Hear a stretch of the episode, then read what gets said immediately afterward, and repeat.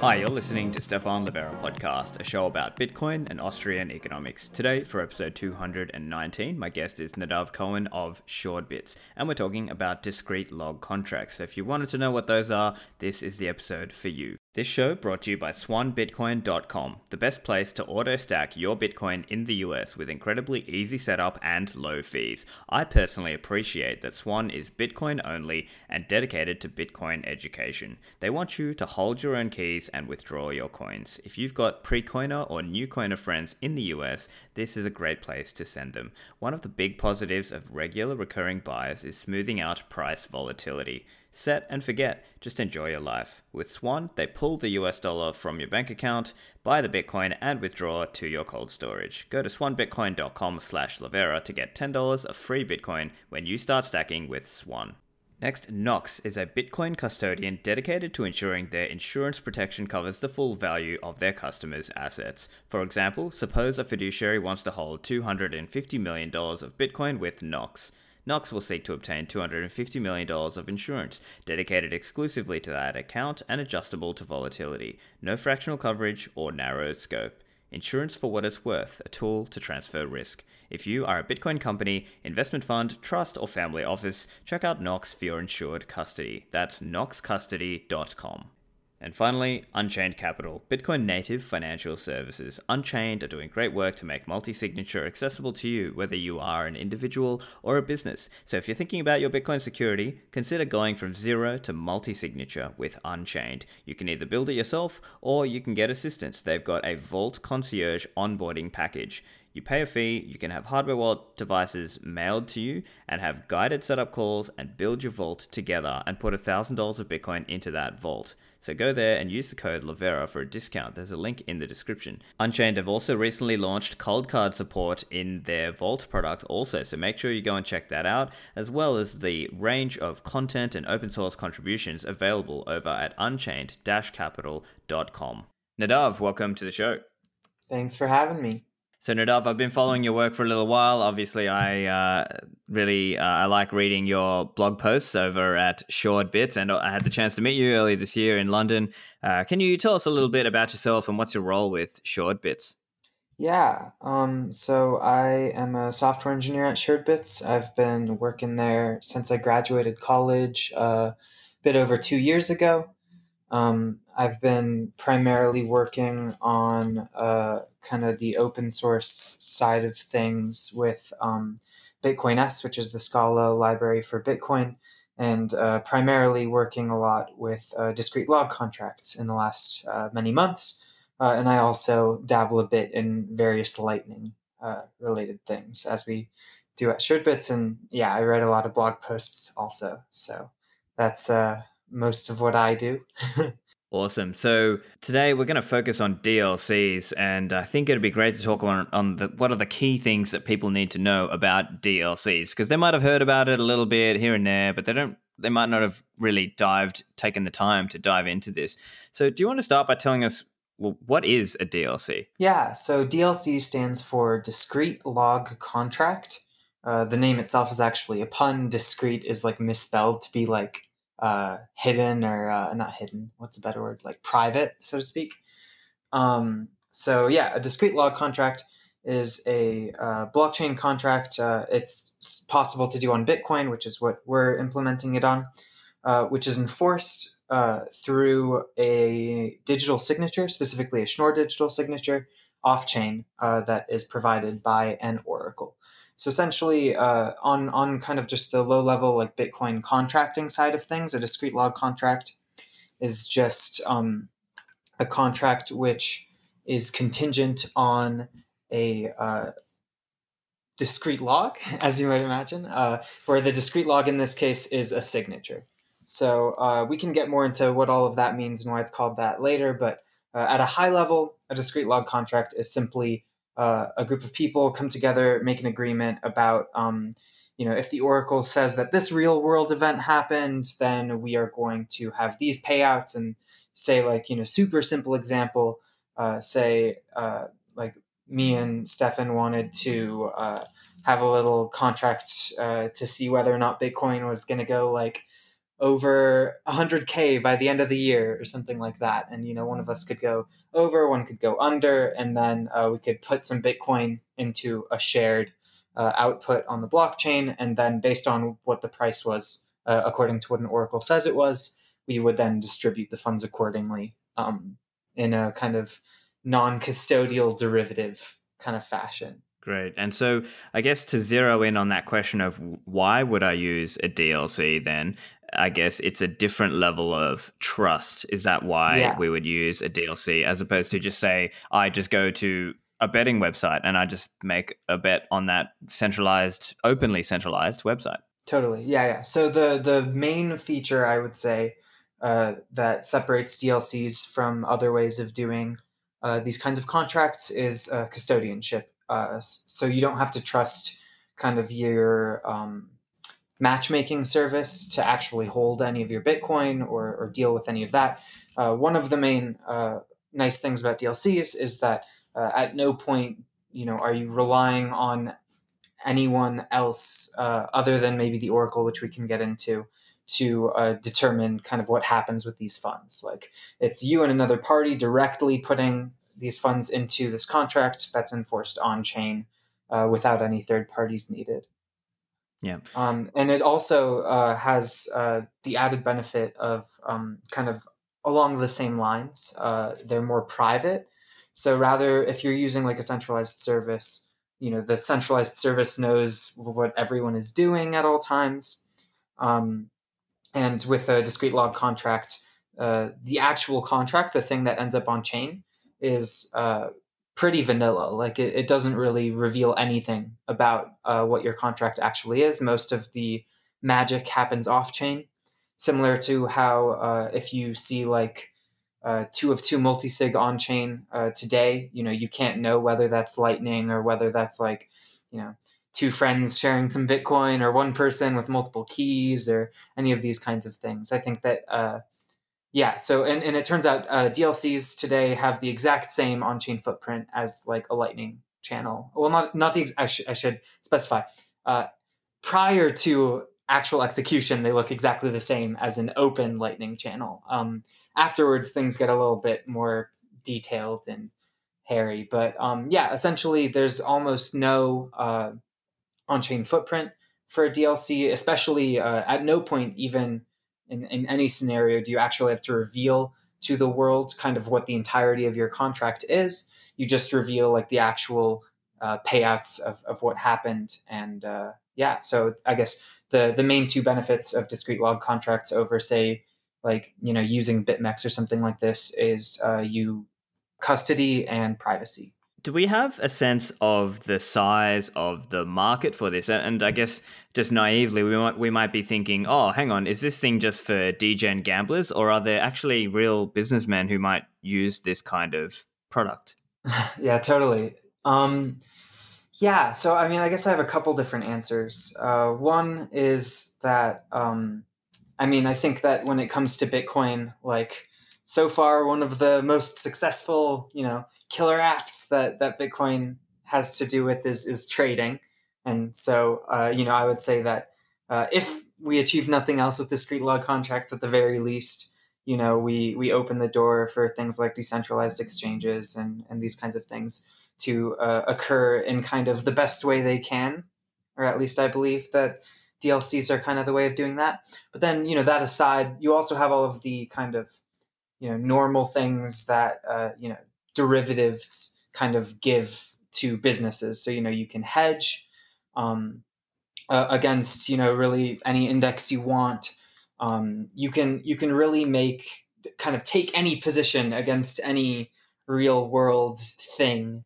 You know, be that like the price of corn or the hash rate or um, you know whether or not the Patriots win the Super Bowl or you know whatever else it is you want to uh, take a position on you can kind of um, do that and you can do that without kind of needing permission from anyone to do so. Great and so maybe just to make that a little bit more real for listeners what might it look like in the future? Would they have some kind of wallet that also has a dlc function and then they would select an oracle and then have a counterparty or what would it look like Yeah, so I mean, I think there'll be kind of a mix of things out there that are all kind of underlying, you know, under the hood, they're all using the same protocol underneath. Um, so certainly, I think that there will be wallets that kind of let you uh, do DLCs in various ways. You know, we're working on integrating DLCs into the Bitcoin S wallet. Um, I know that uh, Nicolas Dorier is working on integrating DLCs into BTC Pay Server. So they'll they'll pop you know they'll pop up in a bunch of wallets. I think certainly. I think also that there will be kind of platforms that are interested in facilitating matchmaking uh, for various kinds of uh, you know contracts or instruments, financial instruments. Uh, so, for example, you know, I could imagine that like you could connect to Bitfinex with like some desktop app, and Bitfinex would then facilitate like matchmaking for people. But then, you know, once a match is made, you don't actually go through Bitfinex to enter into this position. You just go straight peer to peer and enter into this position. And I also think that there's a possibility that in the future you'll have something that looks a bit more like Lightning, where like there's like a P2P DLC network or, or something a bit more decentralized where um, you know Oracle signatures are being gossiped around and I don't know, maybe you have some way of doing matchmaking uh, one way or another, uh, or maybe you're just connected to a bunch of market makers, or however it might be, um, where where you can just in an entirely peer to peer manner kind of find DLCs if there's a position you want to enter in. Um, yeah, but I guess a lot of it also just depends on like what you want to use DLCs for. Um, yeah, because I mean, for trading, I think it makes a lot of sense for you know things like exchanges or things like decentralized exchanges to kind of facilitate you know people finding each other. But you know, you can also kind of do the uh, you know the IRC or Twitter DMs kind of matchmaking, or you know just tweet out like you know th- this is how it's it's worked. This is how it works today, so to speak. Like you know Nicolas Dorier tweets out like I want to bet on the U.S. election, and then you know Chris Stewart of at Suredbits, uh, you know is like you know we'll we'll take you on. Let's let's enter into a DLC, and then you know you just go do that peer to peer. So yeah, I think I think there are a lot of different ways that it could end up happening. It's kind of too soon to know how widespread or unique or niche, I guess it'll be. But right now, uh, you know, if you want to enter into a DLC today, which is possible, um, takes a little bit more work than it will in the future. But um, if you want to enter into a DLC today, then uh, I think it's mainly integrated into wallets and uh, DLC specific libraries.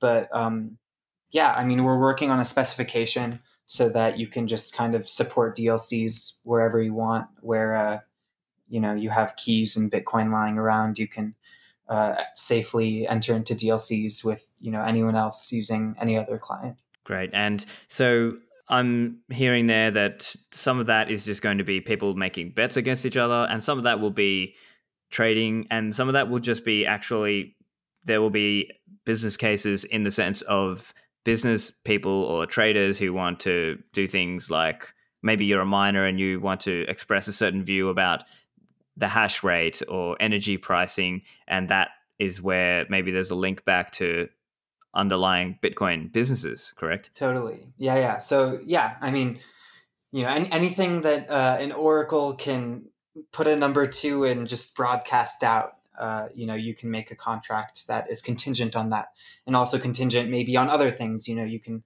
make kind of these composite positions or um, yeah i mean yeah. So i i think i, I agree with, with what you said. It's it's mostly kind of trading and all of the things that you get out of trading instruments existing which you know hedging is usually the the thing to think about and maybe it would be useful to just think from a comparative perspective there. So let's say, um, you know, Nicolas Dorier and Chris Stewart, they're doing this bet. Now, they could theoretically have just gone for, okay, let's just do multi signature. We'll find a trusted person in the community mm-hmm. and they will be the, you know, the third key in a two of three setup and blah, blah, blah. Could you just outline for us a little bit how to think about the difference there of doing it as a DLC versus doing just with on chain multi sig today? Totally. Yeah. So, um, if you were going to do a two of three, kind of what you know I would call like an escrow position, where you find some escrow to uh, kind of decide where the funds go in case of disagreement. Um, I think that this has some interesting use cases, but uh, DLCs are clearly going to end up being superior, and here's why. So essentially, um, the key difference between a discrete log contract oracle and kind of a traditional like you know third party escrow kind of like uh, you just described in in this scenario where we kind of just get a you know third party person who we both trust to you know decide where the funds go and in what quantities um, so yeah the biggest difference is that um, discrete log contract oracles are at least in some sense oblivious so they don't know about their users um, they don't know what contracts exist they don't know how they're being used even so if you're signing say a price um, anyone can construct any contracts they want. You know, they can go long, they can go short, they can do a strangle or a wedge or you know do whatever fun funky payout curve. Me and uh, Ben at Suredbits we were chatting the other day of like how maybe for privacy reasons someone might want to do like a sine curve looking like you know oscillating payout function that doesn't really mean anything. Um, but yeah, anyway, so point is that uh, discrete log contract oracles don't know who their users are. They kind of are these entities that just broadcast signatures of things they see publicly. Um, and that's kind of all they do. They uh, don't know about their users. Whereas in the escrow case, uh, bribery becomes more of a concern because, you know, say like I'm, I see that I'm going to lose. Well, I'd be willing to give up like almost all of those funds since I'm going to get zero, say. I, I would be willing to give up like all but a couple thousand sats for you know you to sign the other way because then I at least make something instead of nothing. So um, yeah, I guess I mean if if you truly trust the person and they're trustworthy, then I think you know sure. I mean when you have trust, you don't need heavy machinery, but kind of as as far as the uh, spectrum of trust goes, I would say that kind of escrows require the most trust um, and they uh, you know are maybe the simplest way to go. Uh, DLCs require very little trust, at least comparatively, and you know we can get into ways of mitigating trust by you know using more than one oracle and you know having fraud proofs for oracles. So you know this oblivious entity that's whose only job is to sign what happens in the world. You know it's very make making sure that any time that they cheat or they sign something that they shouldn't have or they sign multiple things or you know do kind of any oracle bad behavior it's fully traceable and fully provable kind of to the rest of the world um, that you know this oracle shouldn't be trusted um, yeah and i think that also kind of the ecosystem that i expect to eventually sprout out around oracles uh, is is going to be based in um, kind of you you want your oracles to be trustworthy. So I guess uh, th- this might be getting into kind of a, a, different comparison. So if you compare discrete log contract oracles to say some of these very very complicated decentralized oracle schemes that you see on platforms like Ethereum, I, I personally don't find decentralized oracles to be too appealing uh, because it kind of seems like you're, you know, you're you have this problem, which is that trust is required in order to do anything that requires information from outside of just like transaction data. So, you know, say I want like the Bitcoin price or, um, you know, any, any other thing that happened in the real world. Uh, who won the election, for example? You need to trust something to give you like a digital signature of what actually happened in the real world.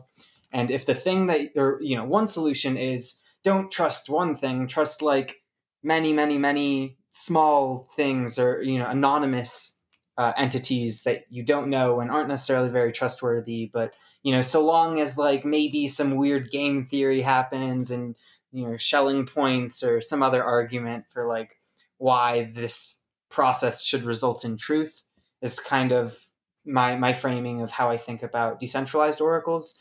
Uh, whereas with um, discrete log contract oracles, I think of it as more um, the solution is yes, you should trust um, uh, multiple, or, or, you should spread your trust, but not too thinly. You should spread your trust between trustworthy like sources, right? So like people are willing to trust Bitfinex I think much more than they're willing to trust like some random scheme of pseudonymous people who may all be actually just one person gaming everyone else or like something like this. a Sybil so attack think, or something. Yeah, so I think with decentralized oracles, you have a lot more to worry about when it comes to like gaming the system, uh, where you know it's kind of uh, similar. Maybe just this is a bad analogy, but it's it's somewhat similar to like you know the concerns between or comparing proof of stake to proof of work, where like you might worry that in a, a staking system or like in this decentralized oracle you know one person with the most wealth or most resources might be able to just dictate the truth is kind of how it plays out whereas in this proof of work system it's based on like something in the real world that you need to like exhaust. In, in the case of proof of work or in the case of discrete log contract oracles in this analogy in the real world you need to like have a reputation and have like you know a public image that people trust and maintain that by you know being a good oracle and all of these kinds of things. So i think I um yeah i guess that's that's a loose analogy but i i think that at, at its core discrete log contracts are or part of what discrete log contracts are is kind of a proposal for um, not necessarily a solution to the Oracle problem, but uh, you know the, the, Oracle problem isn't solvable so much as I think a better framing is. So for those who don't know, the Oracle problem is just kind of the problem I described of you want to do something in the digital world, uh, but you have no way of verifying that like the thing happened that you that happened in the real world, other than trusting some Oracle. Uh, or you know oracle meaning like a black box you know that could be a set of entities or one or two or something like this. So i think that these are all kind of different answers to like how to solve the oracle problem right? One is like pick someone you trust and put them in a two of three multi-sig. Uh, one of them is like do some weird game theory things that seem to you know occasionally you know people find ways to game them and all sorts of other problems and complexity. And then for discrete log contracts kind of the answer for what we should do about oracles is that you should make oracles oblivious to their users and that uh, you should use more than one. So you know these oracles kind of their signatures should be composable. Um, and then uh, beyond that you should just be able to enter into kind of a two of two multi-sig where uh, the technology that discrete log contracts use today uh, is uh, called adapter signatures. Um, so we use adapter signatures to uh, kind of make kind of these. I, I, guess we can go into the actual scheme if, if you want to uh, for yeah. how these so DLCs maybe work, just but. just to, while we're on this whole Oracle thing, I guess one analogy or one example would be something like let's say people want to make bets on the sport on sports outcomes. And then theoretically, maybe someday the NFL or the NBA would run an oracle and they would, using that oracle, announce the results, kind of the the truth of the results of who beat who. And then you and I might make a bet and our DLC would depend on, let's say, the NFL or the NBA to correctly state who won, right? But without totally. knowing that you and I made that bet, right? Yeah, and they wouldn't know um, that we were making a bet using them versus you know using someone else. They might you know in a, in a taproot future they won't even know that like a DLC happened. Uh, and even in the case that you like make some kind of guess based on chain analysis today, um, that that a DLC happened, you have no clue what it was about. Like oracles can't see themselves in contracts, other people can't see oracles in in contracts. They're kind of hidden in the signatures in various ways, and kind of uh, you know, you you yeah, it's it's it's pretty much untraceable to to the oracles. And I I will note though, so I think it, it totally makes sense for like you know NBA, NFL, they could publish signatures not just about like who won, but also like all the stats, right? They essentially you know they're these entities that are just amassing a ton of data and you know to some extent making it very public so that it can be used in things like fantasy sports and, and stuff like that but um, you know just the extra step of just sign that data uh, is is I think not too high in overhead, especially for something like a, a cryptocurrency exchange today. You know, a lot of them are already you know signing s- things for like uh, various you know Chainlink or Ethereum based oracles, uh, and I think that it makes a lot of sense for them to kind of just sign their data streams as they go out. Yeah. Okay. So look, let's talk a little bit through the execution of this. Maybe talk through just an example, like what is the funding transaction? What's the spending transaction? What does that look like? Yeah. Say that you and me want to enter into a discrete log contract. Uh, I'm assuming you, you know, want to take the position that Bitcoin is going to be over 100k by end of year. yep. Sure. Uh, and, and you know, I I have a ton of Bitcoin hidden away, so I'm gonna you know hedge in this case um, against that. So um, and and say that you know uh, to make the numbers easy, say we're each going to put in one Bitcoin and then winner takes all. So, you know, if it's over 100K, you're going to get all of it. If it's under, I get the two Bitcoin. So, how this works is uh, first, you know, we, we do kind of what I just described, which is like, you know, find a counterparty, find someone who wants to kind of take the opposite position from you. And then uh, what the two of us do is uh, we kind of give each other enough information to build all of the transactions we're going to need. So that means like, you know, I'm like, here are my UTXOs that I'm going to use. Uh, you know, this one has a Bitcoin in it. That's the one I'm going to use. Uh, you tell me about yours. And uh, then we also um, kind of agree on an oracle uh, who has committed to this event over under 100K at the end of the year. So we have some oracle that's going to attest to this event we agree on that oracle, uh, say maybe multiple, but let's keep it simple, just one oracle. Um, and then uh, we agreed on the contract terms already. So now what we do is we build a funding transaction, which simply takes our inputs, the inputs that we're using that each say have a Bitcoin in them. Uh, and so this transaction takes those as inputs and as output, it has um, a single output that we care about uh, called the funding output. And uh, that is just a two of two multisig between the two of us. Uh, so while we were talking earlier before building, uh, we each gave each other a public key, and then we use those two public keys, these funding public keys, to uh, create a two of two output. Uh, and this is going to be our funding transaction. So this is the thing that's going to actually be on chain. Uh, and then we're going to have a bunch of stuff spending it that's going to be off chain. So before we sign the funding transaction, we have to build all of the transactions spending it. So we call these contract execution transactions or CETs. And CETs are like as simple a transaction, well, almost as simple a transaction as you can get. Uh, they have one input, which is going to be the funding output. Um, and they have uh, one or two outputs in this case. So in this case, both of them are just going to have one output because it's winner takes all.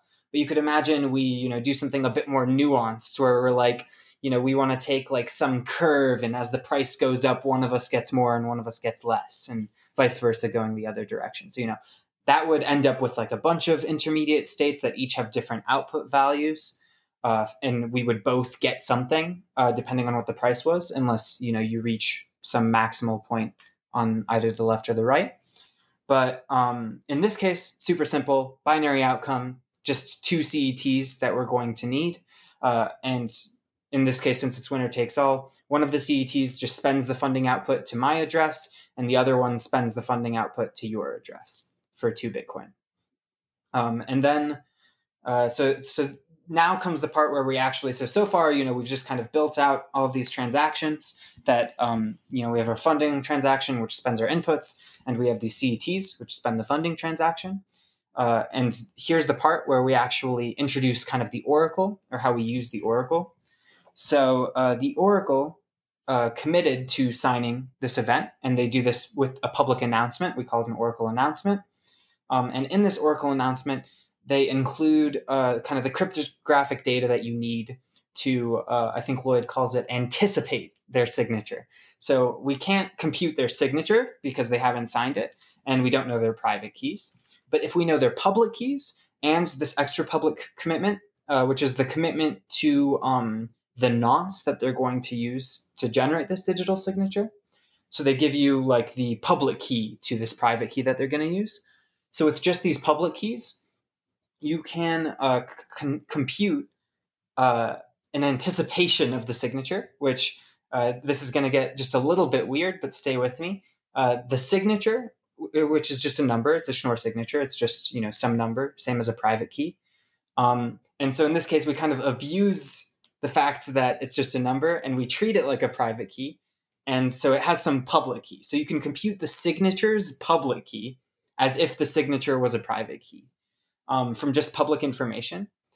And then we use that public key uh, to essentially tweak our signatures. So when we're when I'm giving you, so right there, these two CETs lying around, you need signatures of them from me, um, so that we know that you know you don't need me in order to execute the contract. You don't need cooperation later. Um, so I give you a signature of both of the contract execution transactions, but it's not a valid signature. It's a tweaked signature or uh, what's called an adapter signature. So essentially, with just this public point, kind of the anticipated signature, I can tweak um, my uh, contract execution transaction signature, which I'm giving to you. A lot of signatures here. Um, and the only way you can untweak it is with uh, the Oracle signature that corresponds to that. So uh, to kind of state that without saying the word signature as many times, um, no, I can't do it. Using the word signature a couple times, um, I need to provide you with some invalid digital signatures, which can only be made valid by you if you know a specific Oracle signature. So, for example, uh, they're going to say sign the message over or under. Uh, then for the message over, I generate um, an invalid signature of that CET, which spends all of the money to you. And for the message under, I anticipate a different signature and I use that to tweak and give you an invalid signature of the CET that sends all the money to me. And you do the same to me. So we kind of have these invalid signatures from each other. And then, you know, come year's end, the Oracle is going to broadcast just one signature, say over. And in that case, you will then be able to kind of untweak the thing I gave you, the signature I gave you. And now exactly one of our contract execution transactions has become valid. And then you spend that and you get all the money. Uh, so that's in, in gory detail what happens.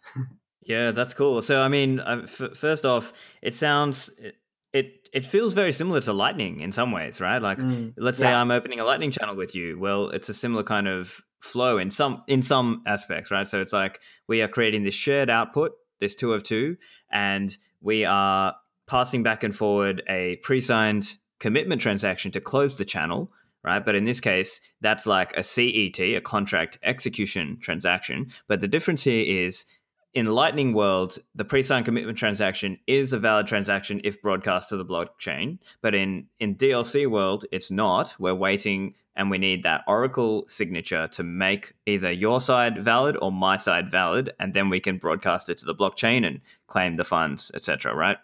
Yep, exactly. And yeah, so I mean, especially at the very beginning, like just kind of the idea of having a funding output on chain and then kind of a bunch of stuff off chain that doesn't ever end up on chain uh, is very similar to Lightning. You know, we use the exact same funding transaction structure pretty much almost. Um, and we actually were reusing or mimicking at least a lot of what's in the dual funding channel proposal for Lightning for negotiating DLCs. We reuse almost all of it um, as it as it stands today. So yeah, the the transactions are pretty much almost. I mean, out, there are a couple fingerprints right now in today's implementations, but um, especially in the future, I mean, th- these things are going to look very similar to a Lightning channel. Um, and then another similarity that these have to Lightning is um, in Lightning, your payments are kind of enforced using these HTLCs. So you have like some hash, and in order to claim these funds, you have to reveal a pre-image. Um, so the mechanism for actual enforcement is also quite similar with um, you know DLCs where you can you can think of it conceptually as we have these um, potential signatures, these anticipated signatures, and you can only claim the fund with this transaction if you reveal the pre-image to that anticipation, which is the actual signature. Yeah. Okay, so we've spoken through what we might call the happy path, right? Mm-hmm. What let's talk a little bit about the unhappy or the failure pathways. So maybe an example might be uh, what if our counterparty goes offline or they try to cheat you? Can they, or basically they can't cheat you? Yeah, so um, they cannot in the current scheme. So uh, I apologize uh, in advance to anyone, or not in advance, I guess, but I apologize to anyone who uh, is waiting on me to update the uh, blog posts that I've written kind of a while ago about DLCs, but some stuff has changed. Um, we no longer use any kind of penalty scheme now that we've moved to adapter signatures. And so, what's really cool right now about DLCs is that um, there is no difference between the kind of happy path and sad path. Closing in either case does not require cooperation, and uh, you can't. I guess there's there's not really any reason to use cooperation since you have all of the signatures you need. Uh, once the Oracle has broadcast their signature, you have you know everything you need to just broadcast your contract execution transaction. No need to contact your counterparty. They can be offline. They can be in a plane. They could be dead or you know whatever. The the funds it's it's kind of fully trustless. You you have everything you need to execute on your own and there's not really any reason to do it any other way. That is until we get to taproot when you know essentially it'll be nice because you won't have to reveal like your tree and stuff like that. But um, so we'll we'll reintroduce cooperation there. But in the case where uh, the other party isn't online, there's no weird time locks you have to wait on. There's no uh, infrastructure you have to deal with at all. It's literally just you know broadcast your signatures or your broadcast your fully signed transaction. You're you're done.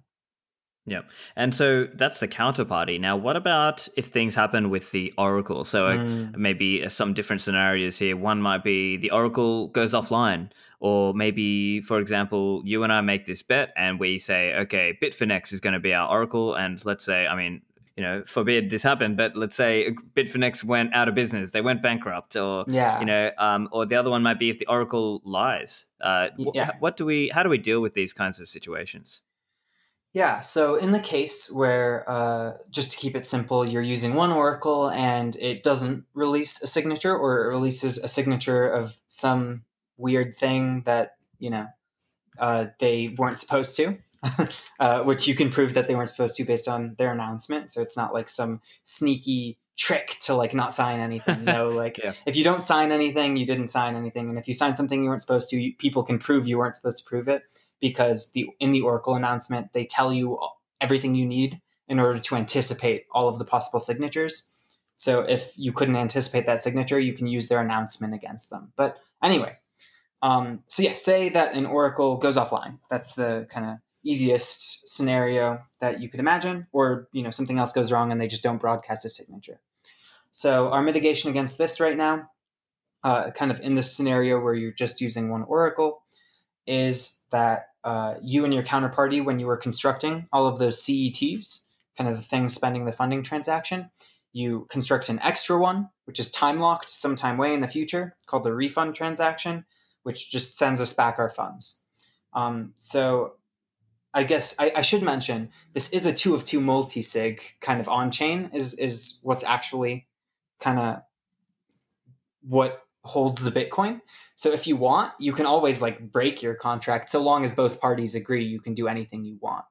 Uh, the DLC is just kind of a way of like uh, agreeing now and then not having to agree later on how the funds should be spent based on what an oracle does. So I guess yeah, the simplest answer is we have a refund transaction with the time lock on it, but uh, there's a bit more to the story, uh, which also ties into like what if they say something they aren't supposed to uh, or by which I mean lie, um, and say the price is something that it isn't, or say someone won who didn't, or you know whatever it might be. Uh, so the first uh, wall of defense is you should use more than one sig- or use more than one oracle. You should be using uh, multiple oracles. So that means, uh, for example, in the future, I think people will do something like they do. Uh, you know, when you care about key management with multisig today, you use like two of three oracles, or three of five oracles in agreement or something like this. So if one oracle lies, the first thing you can do is easily generate a fraud proof and and like show everyone like hey this oracle lied or something went wrong. They're not trustworthy. Uh, beware. And you know make that public in a way that everyone can see that they lied because the thing that the oracle presents is a digital signature and only they could have generated that unless they've leaked their private keys in which case also not trustworthy Um, so yeah, these we we kind of have uh, this property that uh, anytime an oracle does something that you don't think that they should have, you can generate a proof that anyone else can verify that that happened. So that's uh, one benefit. And then this kind of gets uh, much better uh, when you are using, say, three or five oracles, because now um, not only is like the cost of bribery, like if I wanted to go to these oracles that everyone is using, uh, super high because I need to bribe like three different oracles or something like this. Uh, but also, you know, if I successfully bribe two and fail to bribe the third one who I thought I had in the bag, then these other two oracles suddenly have to like go out of business because everyone can see that they lied and you know you didn't even make any money out of it. Um, so I, I, think there certainly are concerns, and I think people should be concerned and think about um, kind of what to do when an oracle lies and making sure that you are validating that you actually trust the oracles that you're using and using more than one oracle. Um, but I guess yeah, kind of the the conclusion at the end of the day is if you truly like, you know, say three of the oracles all lie in the same way together, like you you lose that money. but yeah, uh, to sure. be clear, this is still much better than like something that would happen on a ha- happen on an exchange where they literally are holding onto your keys. So if they're not trustworthy, like you know, single point of failure, boom, all your of your money, yeah. is gone. Yeah, yeah, yeah. Uh, and then you know, there's other thing, other ways in which DLCs are better as well. But yes, I, it, it is fair to point out if you know your entire kind of Oracle setup becomes compromised, then you're going to lose funds. Uh, so long as um, you know you can't reach out to your counterparty and come to an agreement about how the funds should be spent. I um, see. Yeah. Though I will say, there's one last uh, protection that's kind of built into DLCs that's quite interesting, which is oracles cannot say diff- two different things happened, or they can't say multiple different things happened to different people.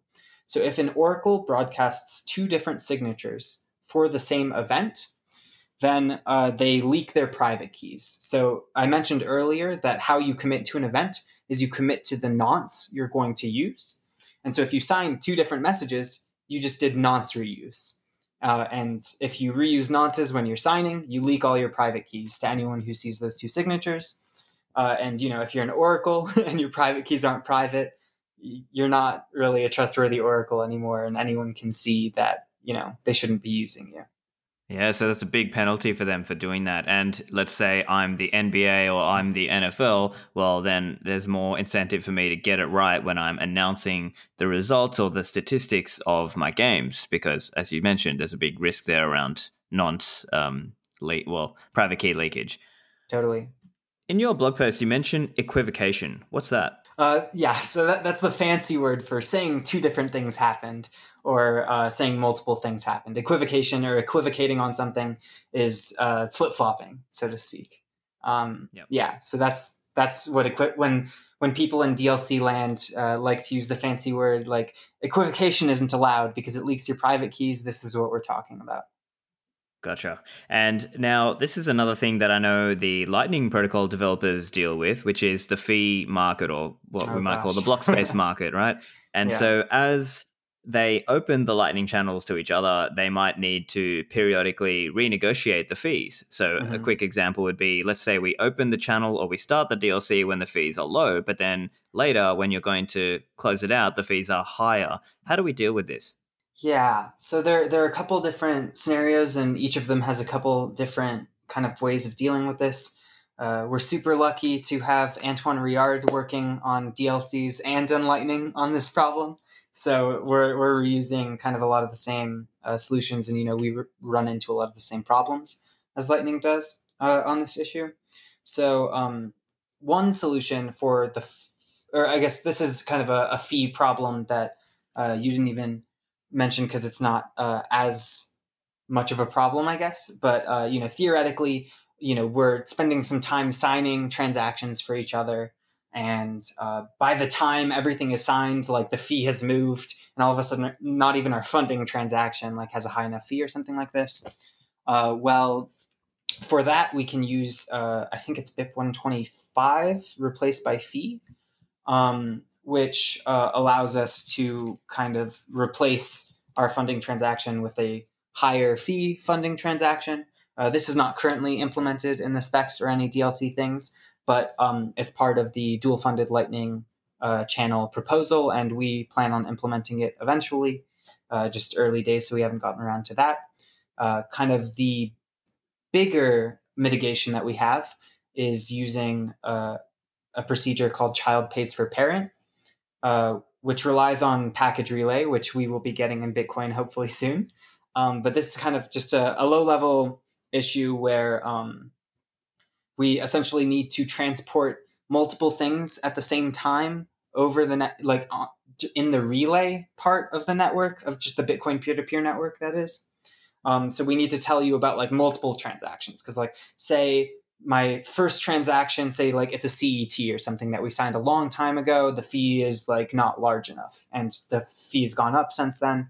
We need to pay more fees. So what I can do is I can spend my CET with just another normal transaction, paying myself from myself to myself.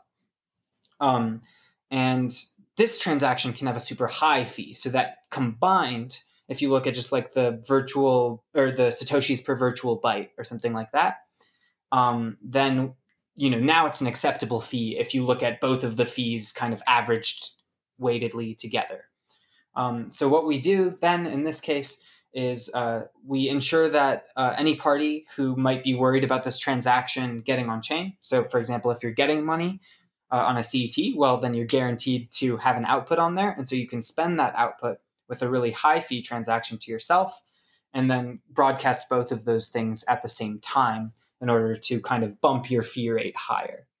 Um, so that's kind of the main thing we're trying to make sure that we can get to work. Uh, we call these kind of outputs anchor outputs. So you have these outputs that uh, make sure that you can essentially dynamically choose what your fee rate is later by just introducing another transaction with a higher fee rate.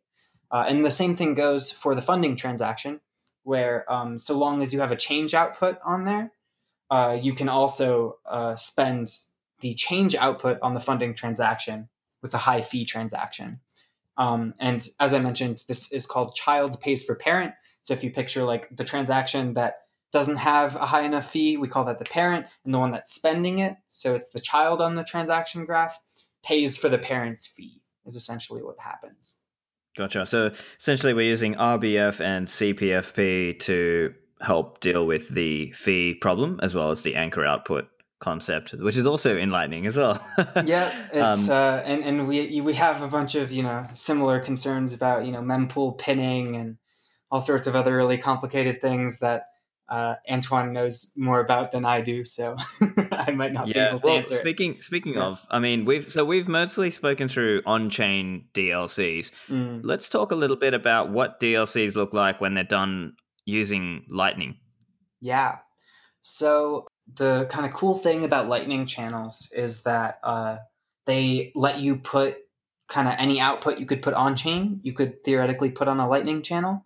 So, you know, we, we have our normal ones like to_local and to_remote are just these kind of plain, or sorry, to_remote is just this plain kind of this key gets these funds and to_local uses like a lock time on it with like you know the revocation spending path and we use bitcoin script and then you know you can put htlcs on lightning channels and like that's all in today's lightning. Those are the three things you can put on a lightning channel.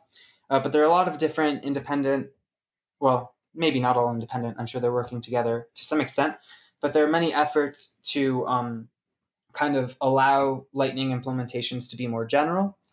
Uh, so that you can because in theory there's nothing stopping us uh, from implementing a lightning node and a lightning channel in which you can you know negotiate arbitrary outputs to put on your channel. And so since that's the case you can put a discrete log contract like a funding output uh, you can put a funding output on your channel. So you know you have like your normal channel with say each of us have you know two bitcoin on each side of the channel. And then we like instead of moving some amount of funds into an HTLC, we can both move some funds into a DLC that just lives on our channel, much like an HTLC lives on a channel. And then, uh, you know, when the DLC is done and the Oracle has broadcast its signature, uh, we can use that much like you would use a hash preimage on Lightning to kind of just say we should update, get rid of this DLC, send funds the way that they're supposed to go, uh, and then do that all without anything ever hitting the blockchain. And then we, because we're using outputs that are compatible to go on chain, uh, if ever there's a disagreement and stuff does end up on chain, then you can always execute it, you know, the same as you would an on-chain DLC. So essentially, you know, if you think of, you know, Lightning HTLCs as a slightly modified version of just like this weird on-chain contract you could do on Bitcoin, which says like reveal this pre-image to claim these funds. Otherwise, I get it back after this timeout. We can, you know, take our DLC output as we were thinking about it on chain and just throw that on a commitment transaction. Right, I see. So we could, I guess, modify that example we did before. And let's say I have a channel open with you, mm-hmm. and then we can then set up a Lightning DLC. Now, would would I have to? Let's say I didn't have enough money in that channel open with you mm-hmm. that I wanted, to, but I wanted to bet more than that. Would I have to like splice, or what would that sort of thing look like there? Yeah. So I haven't thought about this before, but I'm pretty sure you could MPP or AMP. Uh, maybe not MPP. You might have to AMP. But uh, yeah, in the future Lightning Network, where we have um, where we have uh, PTLCs instead of HTLCs and some other stuff, I believe you should be able to use funds from other channels if you're clever. Or uh, yeah, I guess there there is this kind of fundamental issue of um, for things for a DLC to work in a Lightning channel, you do need kind of the uh, available liquidity to go into that DLC. Um, so yeah, there there are a couple different ways you could try and like add to this by using routed DLCs, you, which require PTLCs and some other fancy stuff, uh, barrier escrows um, in particular, uh, to be implemented on Lightning, uh, which we'll get someday in the future, uh, hopefully in the near future, depending on how Taproot goes. But um, yeah, so I guess short answer is you can't really do it if you don't have the liquidity in the channel without adding, say, liquidity to the channel, uh, yeah. which is something we'll be able to do someday. But um, the longer answer is in the future, there will be ways of doing like almost AMP or multipath DLCs or DLC like things using multiple cool. paths, which is going to be weird. But I will note that um, one of the cooler use cases on Lightning, in my opinion, uh, actually doesn't require very much liquidity. So the idea is uh, to kind of create synthetic synthetic assets on Lightning um, using DLCs. Uh, so I think a year or two ago, it might have been two years now, uh, there was this paper called the Rainbow Network, or a white paper about something called the Rainbow Network, where you could essentially have Lightning like channels uh, that uh, act as kind of synthetic assets. So, say that uh, you know, I'm a business who wants to use the Lightning Network, but I don't want to be exposed to BTC volatility, and I do all of my bookkeeping in, say, USD. So I want like a Lightning channel, but I want to have like USD, like fixed USD value in on my side of the channel. And say you want to go long on BTC USD, the trading pair, then what we can do is we can open up a channel and like every 10 seconds, based on some price feed, we move funds back and forth depending on how the price moved so that I have a fixed USD amount. So say I have like $100 worth in there, but keep in mind, in reality, you know, I have Bitcoin in there. But say 10 seconds later, uh, the price went up and I now have like $102. Well, then I have to send you uh, $2 worth of Bitcoin over the channel to your side so that I have a fixed USD amount. And likewise, if the price goes down, you send money over to my side. So you can picture like an abacus or something, and you know, the beads are moving back and forth in this channel to make sure that one side has a fixed USD amount. The issue with this is that it's kind of fully trusting, right? Like if there's a big price jump uh, against you, you could just like stop sending money over. Like just don't send that last payment; it's too big, or something like that. So that's uh, the issue that DLC solve in this situation. So what you can do is rather than just having funds be sent back and forth directly in a fully trusted manner, you can put a relatively small DLC output on your channel to kind of uh, trustlessly hold some collateral. Uh, and so the reason that it's trustless is because if the other party, party stops responding, uh, you can just close out that channel and execute that DLC um, and get the funds that are in there. So essentially, what we do when we update the channel now is rather than moving the funds directly back and forth between us on the channel, you can think of there being kind of like this pot in the middle of our channel. And one person gets to take money out of the pot, and the other per- party gets to put money into the pot. So there's kind of this intermediate output that is, or, or this intermediate step um, that functions kind of the same way, right? At the end of the day, one of us is getting some money, one of us is losing some money, or the other way. Uh, but because the pot of money or the pot in the middle uh, is a DLC output, uh, if one party stops cooperating, then those funds get distributed based off of how they should have if they were cooperating. So you can get these kind of fully trustless uh, synthetic asset channels on the Lightning network.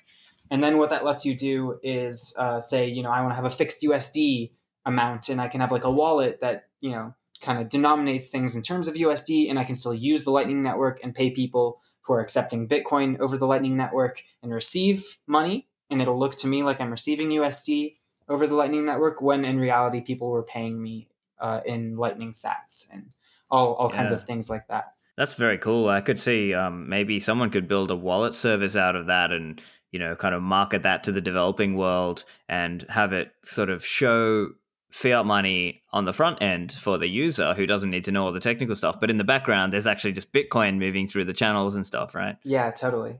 Yeah, and, and honestly, you can, you know, anything you can build a DLC on, you can create that thing as a synthetic asset on Lightning. So I, I always like to joke like you could take like um I don't know, uh Cam Newton's stats and and you know have Patriot points, like how well are the Patriots doing today? And you know, the the better they're doing, the the more I have or yeah, the, the more I have in my channel and the worse they're doing, the less I have in my channel.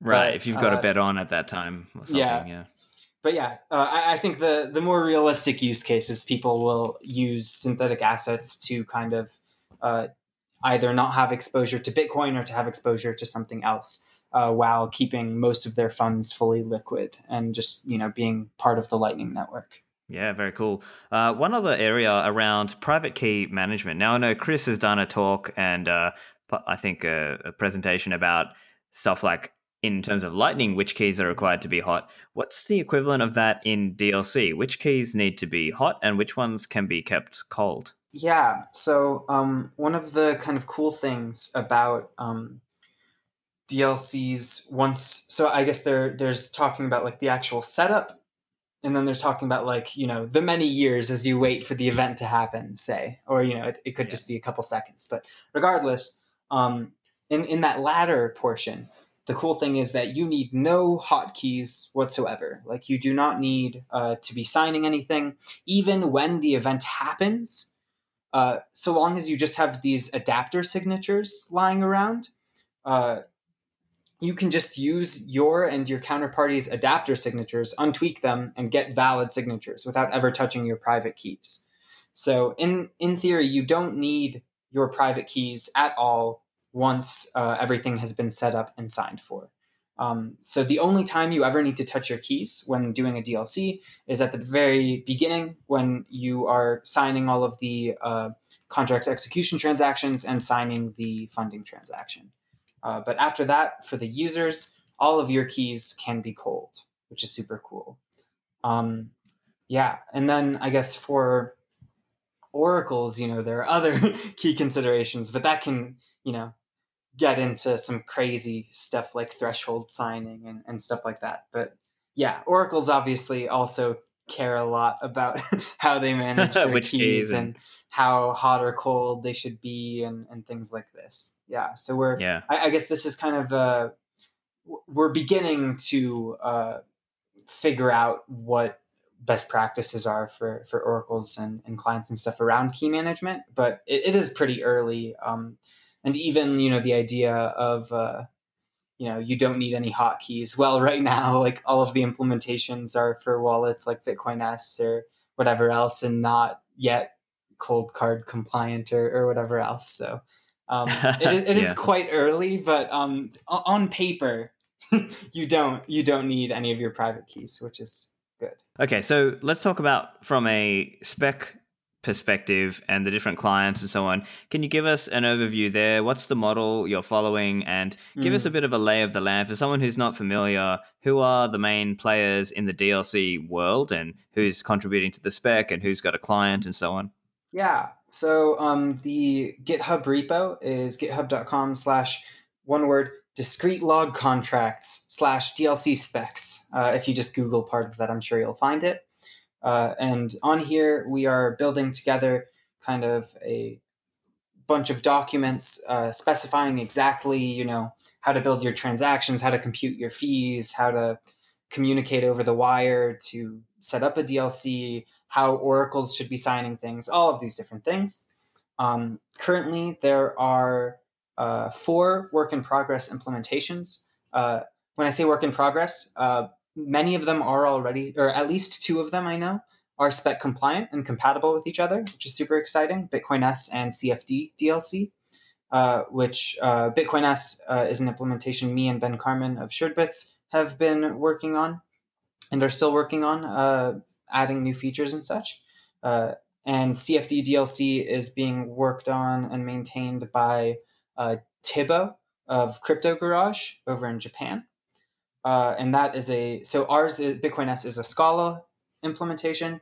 CFD DLC is a C++ implementation, but it has a JavaScript wrapper. So if you're either in C++ land or JavaScript land, uh, CFD DLC is there for you. If you are in JVM land, so Java, Scala, Kotlin, uh, Bitcoin-S is there for you. Uh, there is an implementation called Rust DLC, which Thibaut is also working on uh, I think maybe with a little bit of help from Antoine Riard. Um, and there's NDLC, which is a C sharp implementation meant to be used with BTCPay Server, which Nicolas Dorier is working on. Um, so those are the four implementations. And I mentioned a lot of the people who are working on the specs and on uh, implementing DLCs. Uh, a person who I haven't mentioned, who is also very active, uh, Lloyd Fournier, is a Square Crypto grant recipient who has been working a lot on kind of the Oracle side of things. And he also is the uh, one who figured out how to do adapter signatures in ECDSA so that we can do DLCs today instead of uh, using complicated scripts like we were earlier or waiting until Taproot. Uh, so we we use Lloyd Fournier's uh, cool ECDSA based adapter signature scheme and uh, he is working on a spec for that. It's not up yet or out yet. But um, as far as the specs that are already out, uh, we have a couple things that are kind of more high level. Like there's a resources uh, doc, there is a README, there is an introduction. So uh, lots of links out to cool things and blog posts and stuff from there if you're just curious and want to take a look. And then there are a bunch of more substantive docs about uh, transactions and protocols and messaging and uh, some more in the works and PRs. Um, yeah, and things are quite active on here. I mean, sometimes it's a bit wavy because we're working on writing some big doc and everyone's debating, and then some big stuff gets merged in. But um, yeah, I, I, would say there's there's a lot of progress happening, and uh, we're we're getting close to to some cool things being able to be done. Right now, you can already, on I think all of the implementations, uh, do simple things like say bet on a sport, sporting event, you know, kind of small number of outcomes kind of things. Um, I'm currently on Bitcoin-S uh, as, you know, this week and next, I am working on um, kind of more generalized, interesting derivative contracts uh, based on various things and writing a spec for that but yeah, if, if you're interested uh, in contributing, totally, you know, reach out. Uh, we kind of all live on the. There are a couple different places. You can come to the Suredbit Slack. You can come to the Lightning Dev Kit Slack, which is where we normally speak for uh, historical reasons, because we were originally interested in like m- doing things with Rust Lightning and, and stuff like that. Um, and also we have a telegram chat uh, that's less technical uh, it's not so much where we communicate for development and more so like you know people interested in dlcs looking for resources and stuff like that um, yeah uh, i forget what the link is to that but yeah Okay, great. Um, and I guess uh, maybe just a final question: uh, What are some of the next key pieces that need to slot into place for DLCs? Yeah. So um, a lot of it is just kind of figuring out the low level details of like, you know, which SIG hash algorithms we want to use on which inputs and, you know, stuff like that. But that stuff is nearly finalized, I would say. We're, we're getting pretty close on that front. Um, so we're, we're nearing kind of a nice stable version zero. Uh, the kind of main and next steps is building out uh, kind of oracles uh, so Ben is working a lot on Bitcoin-S side of things, building out uh, an Oracle, and I know that Lloyd is also working on his Oracle, and I think Thibaut might also be working on an Oracle. So we're all kind of working on Oracles, seeing what works and what doesn't, and working to put together kind of a standard for how Oracles should communicate their announcements and commitments and all of these kinds of things. Um, and then I would say that, uh, yeah, aside from uh, kind of standardizing oracles and making it easy and you know open source and all of these kinds of things uh, to run an oracle or you know experiment with oracles uh, as well as DLCs. Um, I would say the next big step that a lot of progress is being made on is um, kind of making cool contracts. So I'm working right now on like uh, a spec that will let you like you know take any payout curve you want and just like interpolate it with a couple points to succinctly communicate you know kind of like a general function for like you know do you want like a straight line kind of like a colored future or do you want like some curvy thing to mimic like some one of BitMEX's derivatives or you know any any kind of contract you want to do on that front? Um yeah. And yeah there, there are like so many things but i would say that that's that's the main uh two places that i think uh people are making a ton of progress on right now Excellent. Well, Nadav, thanks very much for joining me today. So, before we let you go, where can listeners follow you online? Yeah, um, I'm at oh boy, am I gonna get this right? I always mess up. I'm either N Kohen or Nadav Kohen on Twitter. Let me figure this out real. You're Nadav underscore. Nad- I'm Nadav underscore Kohen. Kohen with a K on Twitter. Uh, I don't tweet too much, but my DMs are open, I suppose. And if you want to like come bombard me with questions, feel free to do so uh, come join the Suredbits Slack or otherwise um, the Telegram for DLCs. Uh, and also, I guess you can email me at nadav at suredbits.com. I guess I my my online presence is lacking, but if you have questions, do feel free to reach out. Fantastic. Thanks for joining me. Yeah, thanks for having me. I hope you found that a good intro to DLCs. And if you like the show, make sure you leave a review on iTunes so other people can find the show. Also, show notes available at stephanlivera.com. Thanks, and I'll see you in the Citadels.